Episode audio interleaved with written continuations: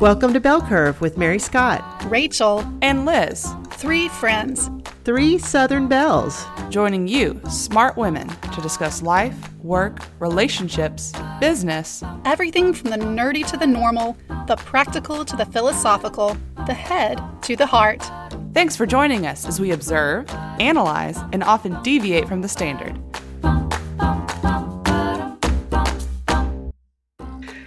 Hello, Belle Curve listeners. This is our Ask Us Anything show that we do once a month at the end of the month. The format is just a, a little little shorter. We we try to cover a topic of interest, but we just kind of take a break from the longer shows and give you something that might be helpful to you in your life in a shorter format. So, our question today came from listener Vicky, and she writes in that she is going through the time of life when she is helping her aging parents to age gracefully, and there are lots of things going on. She describes a lot of different challenges with her parents and asks if we would consider doing a show on aging in America and what things that we might do to help our, our parents age? Well, on today's show, we don't have uh, an answer for all of that. And Vicki, I, I, can tell you that that's a very, very long answer, and there's tons of things to think about. Uh, everything from some of the basics, which is what I'm going to talk about today, to special needs trust and Medicaid and Medicare and uh, long term care insurance, and whether or not you're going to stay in your home or try to age in a um, in a assisted living facility facility, and just a lot of things to think about uh, along those lines. But I wanted to speak today about a subject that most any lawyer would be able to talk about with some expertise, and that those are the basic documents that anybody should should have in their repertoire, in their in their strong box at home in their desk. And not only are these really helpful, and and I would say that for a lot of people, if you have these basic documents, you're 75% of what you need, whether you're aging or whether you're at the stage of life that Rachel and I are at with young children, or even the stage of life that Liz is at, married with no kids. Uh, and I'm going to talk a little bit about a, a, will, a living will, a healthcare power of attorney, and a power of attorney for your business affairs. But first, I have to give a little disclaimer because whenever lawyers talk uh, in media like this or anywhere, there's a disclaimer required. So I just want to say to everyone this is intended for general information purposes and it doesn't constitute legal advice. And our responses to Vicki or anybody that is uh, writing in about this, um, these are responses to inquiries um, and they don't constitute legal advice. And we're not trying to create or imply the existence of an attorney client relationship because I'm an attorney. So, with that said, I'm here today with Rachel and Liz, and we're going to try to I'm just going to cover this uh, in a very basic way. So let me just ask this question first. Have y'all addressed this in your families, ladies? We have, but I have to tell you, I mean, we've been married uh, almost 15 years now, and some of these things just trickled along later than they should have. So I, you know, I really relate to anybody who might be saying there's some grown-up documents I need to have. Yeah, absolutely. Uh, uh as you said, as um, folks that are married but don't have kids yet, we have we're, we're listed as, as each other's beneficiaries and we have life insurance and that kind of thing set up. And life insurance is something i think is incredibly important. I know you're going to touch on that. But we don't have the living will piece and that's something that i want to learn more about because i, I do think that's something we need to get taken care of sooner rather than later. Well, whether you're aging or whether you're at the stage of life that um, that any of us are, um, you know, not with aging parents, the the will is important because, as you know, it's your wishes. It explains where you want your wealth to go, and intestacy. And I think there's a tendency to think that, oh, the intestacy laws of my state will take care of things. I just want things to go to my children or, you know, to my next of kin. And intestacy is not the way you want your estate to pass. It's just not.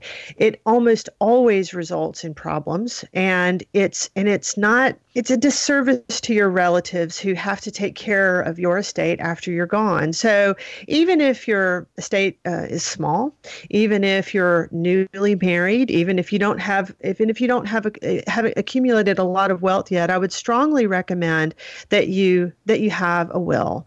And and everybody kind of knows that. I mean, will is something that's pretty much in the vernacular and and wills don't have to be complicated. And the other thing that a lot of people don't know and and Liz, this would be important for people that are in your phase of life, um, a will can be written early on that contemplates afterborn children. And what I mean by that is that a will can be written when you don't have children that contemplates afterborn children. So that will can persist a little while.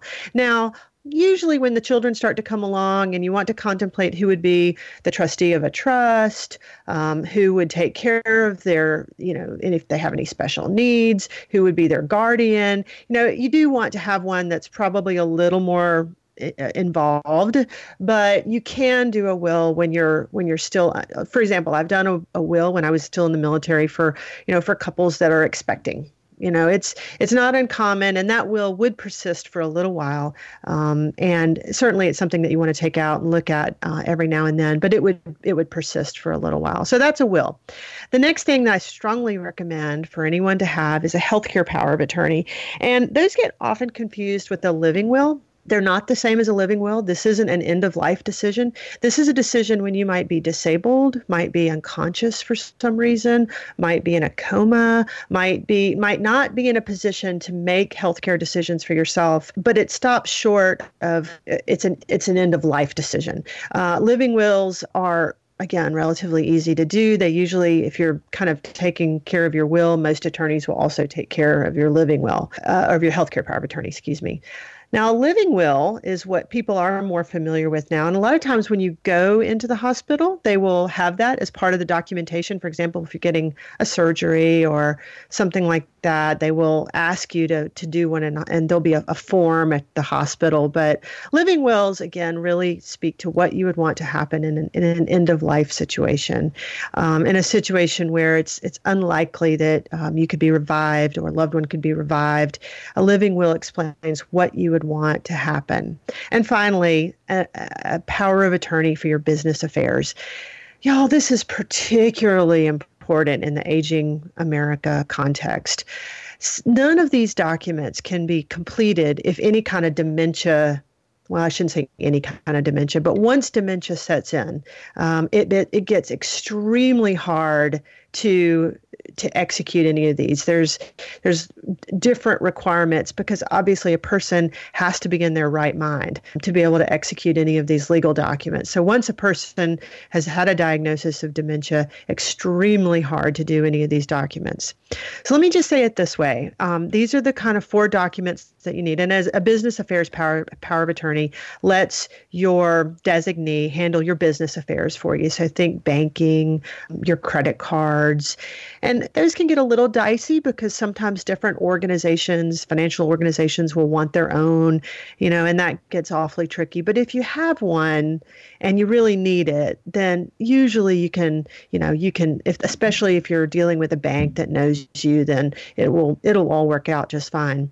But get these things done and especially get these th- things done with aging parents. But if you're even if you're younger even if you don't have children yet these are really important documents to have. So one question that i often get in this situation is well where do i get one I don't like the online forms. It's you can go to places like LegalZoom and, and, and probably do one online that would work for you. Very affordable. That's a very affordable option. And I suppose if you don't have a better option, paying for one at you know the, there's nothing intrinsically wrong with you know any of these online things, but but it's but I, I the, the thing about going to a, local attorney and getting these documents done is it offers you an opportunity to form a relationship with a local attorney. And a relationship with a local attorney is extremely valuable. And this is an opportunity for you to form one. And you never know when a relationship with an attorney is going to be helpful. So let's say you're you know in a real estate deal or you know you have some consumer question, you know, or you've your identity has been stolen, and you know, there's just a zillion things that can happen where you where you really do need to have a relationship with an attorney that's pre-existing, and that will really cut down on a lot of the problems. So, getting these documents done through a local attorney, I think, is your best bet. Now, if you are an aging American um, like Vicky's parents, then I would strongly suggest going to an attorney that is a certified elder law attorney or you know has really practiced in the elder law field because there are other considerations too. So I think with that, I want to turn it over to y'all. And what questions do you have about this, Rachel and Liz? Sure. Mary Scott, for someone who says, all right, I'm not going to do LegalZoom, I'll go find an attorney, how much should they think about paying? What, you know, talk to us about some of those practicalities. Mm-hmm. And I and, and let me say it is a cost. Uh, and and they and to go to a local attorney and get these done sometimes isn't cheap. You know, some attorneys will do them pretty inexpensively, but I think you can anticipate spending anywhere from a couple of hundred dollars to if it's a fairly simple, straightforward you know set of documents maybe one or two thousand. Now some people will say well that's just not attainable for me. Well back up a second. The the way to think about it is maybe i don't have that in my budget this year but let's say in your house you had some hidden problem. Somebody told you that you're getting water in your house and it's a it's a hidden problem. Nobody sees it. It's not something you look at every day but in at some point it's going to cause your house to sink. So you say to yourself okay well i can't fix it right now because that's a foundational issue and they tell me it's going to cost $2,500 or more. You put that in your budget and you deal with that in a year that you can, maybe save up a little bit. Um, you know, what John and I did years ago when, when we decided to, I, I didn't want to do this for myself. I wanted to go to an attorney and do this for myself. We put it in the next year's budget and then we knew that we were spend it in that year and we planned for it. So I think for for those of our listeners that might say, "Oh, I can't I don't have an extra $1500 right now." Well, no, but you you could plan to have that next year. And so make that a next year's priority.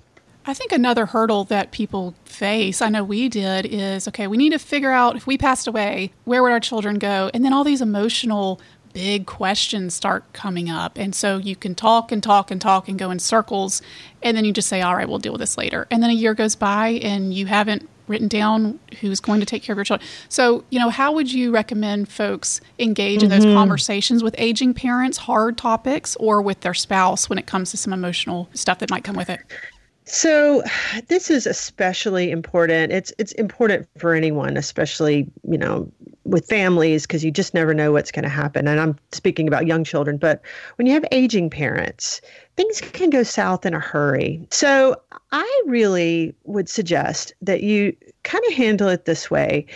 Mom and dad, have you made or thought about talking to an attorney about your your will, your living will, your your healthcare power of attorney, that sort of thing. Mom and dad will might say, "Well, no," or "Well, we may be," but I would I would ask them, maybe even help them make an appointment and and trust that once you can get them to the lawyer, the lawyer is going to you're not the expert. I mean, I'm I'm not the expert. My goodness, I'm a lawyer, but this is not my area of practice. So, I'm not going to tell my parents how to do, you know, a Medicaid set aside plan. I'm not going to tell my you know, a spend down plan and I'm not going to tell my parents how to do a, um, a special needs trust. I'm not going to advise my parents on on uh, you know insurance and that sort of thing. What I'm going to do, it, my part is going to be, hey, I love you and I I want you to age the way you want. So the only piece I'm going to take on is just asking them, have you made that appointment? Have you gone? Is it taken care of? And what you what you can expect is that if they go to a certified elder law attorney, it will get taken care of. Those people go through essentially another bar exam and once they get in the door there's a set of questions that are asked and there's a sort of pathway that they that they will get on um, and they will and things will get taken care of so i would suggest that maybe not trying to delve into all these subjects and learn all this yourself but let your piece in the continuum be mom and dad you you really got to go see somebody. You really got to go see a certified elder law attorney uh, and and they will take care of the rest. What's the first piece that you would suggest say new parents to to get in place a will because within the will you'll be able to designate a guardian for your minor children. Uh, you can do a simple minor trust so that the money gets held for them until they're um, i think 21 is the, is the minor trust um, age. You know you could you can get more complicated with these things and certainly people do especially when there's a lot of wealth at stake. But for most of us, middle income families, you know, just a, a straight up simple will um, that addresses whom you would want to be the guardians of your children and whom you would want to handle any trust that's set up for them. Now, that's kind of the basic document that uh, that a that a young family needs. Well, this has been a great question from Vicki, and while we weren't able to delve into it d- too deeply, we do hope that those of you out there that are listening will, you know, this will spark a conversation maybe with mom and dad that you've been putting off, or get you to think about your own situation and what documents you may need to to have in your um, in your legal repertoire. So use the opportunity again. Use the opportunity to form a relationship with a local lawyer. You never know when that's going to come in handy. You can connect with Belle Curve Curve on Facebook, Twitter, Instagram, or Pinterest at Belle Curve Pod. Subscribe to us on Apple Podcasts, Stitcher, or wherever you download your podcast. Please leave us a review. It helps. And one more thing on November the 5th, we have something special coming up for you. Liz, tell them all about it. On November 5th, we are going to be discussing our latest Belle Curve Book Club pick, The Happiness Project by Gretchen Rubin.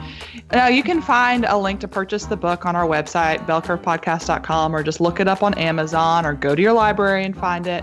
It's about her year long experiment to discover how to create true happiness. She draws on cutting edge science, just like any good bell curve lady, classical philosophy, and real world examples, and delivers an engaging, eminently relatable chronicle of that transformation. I'm so excited about uh, this conversation that we're going to be having on it and, and hope to that you'll be able to join us. Now, whether or not you're able to read the book before November 5th doesn't matter. We're going to be covering the really actionable and engaging parts of it, uh, whether or not you read the book. Hope you'll join us.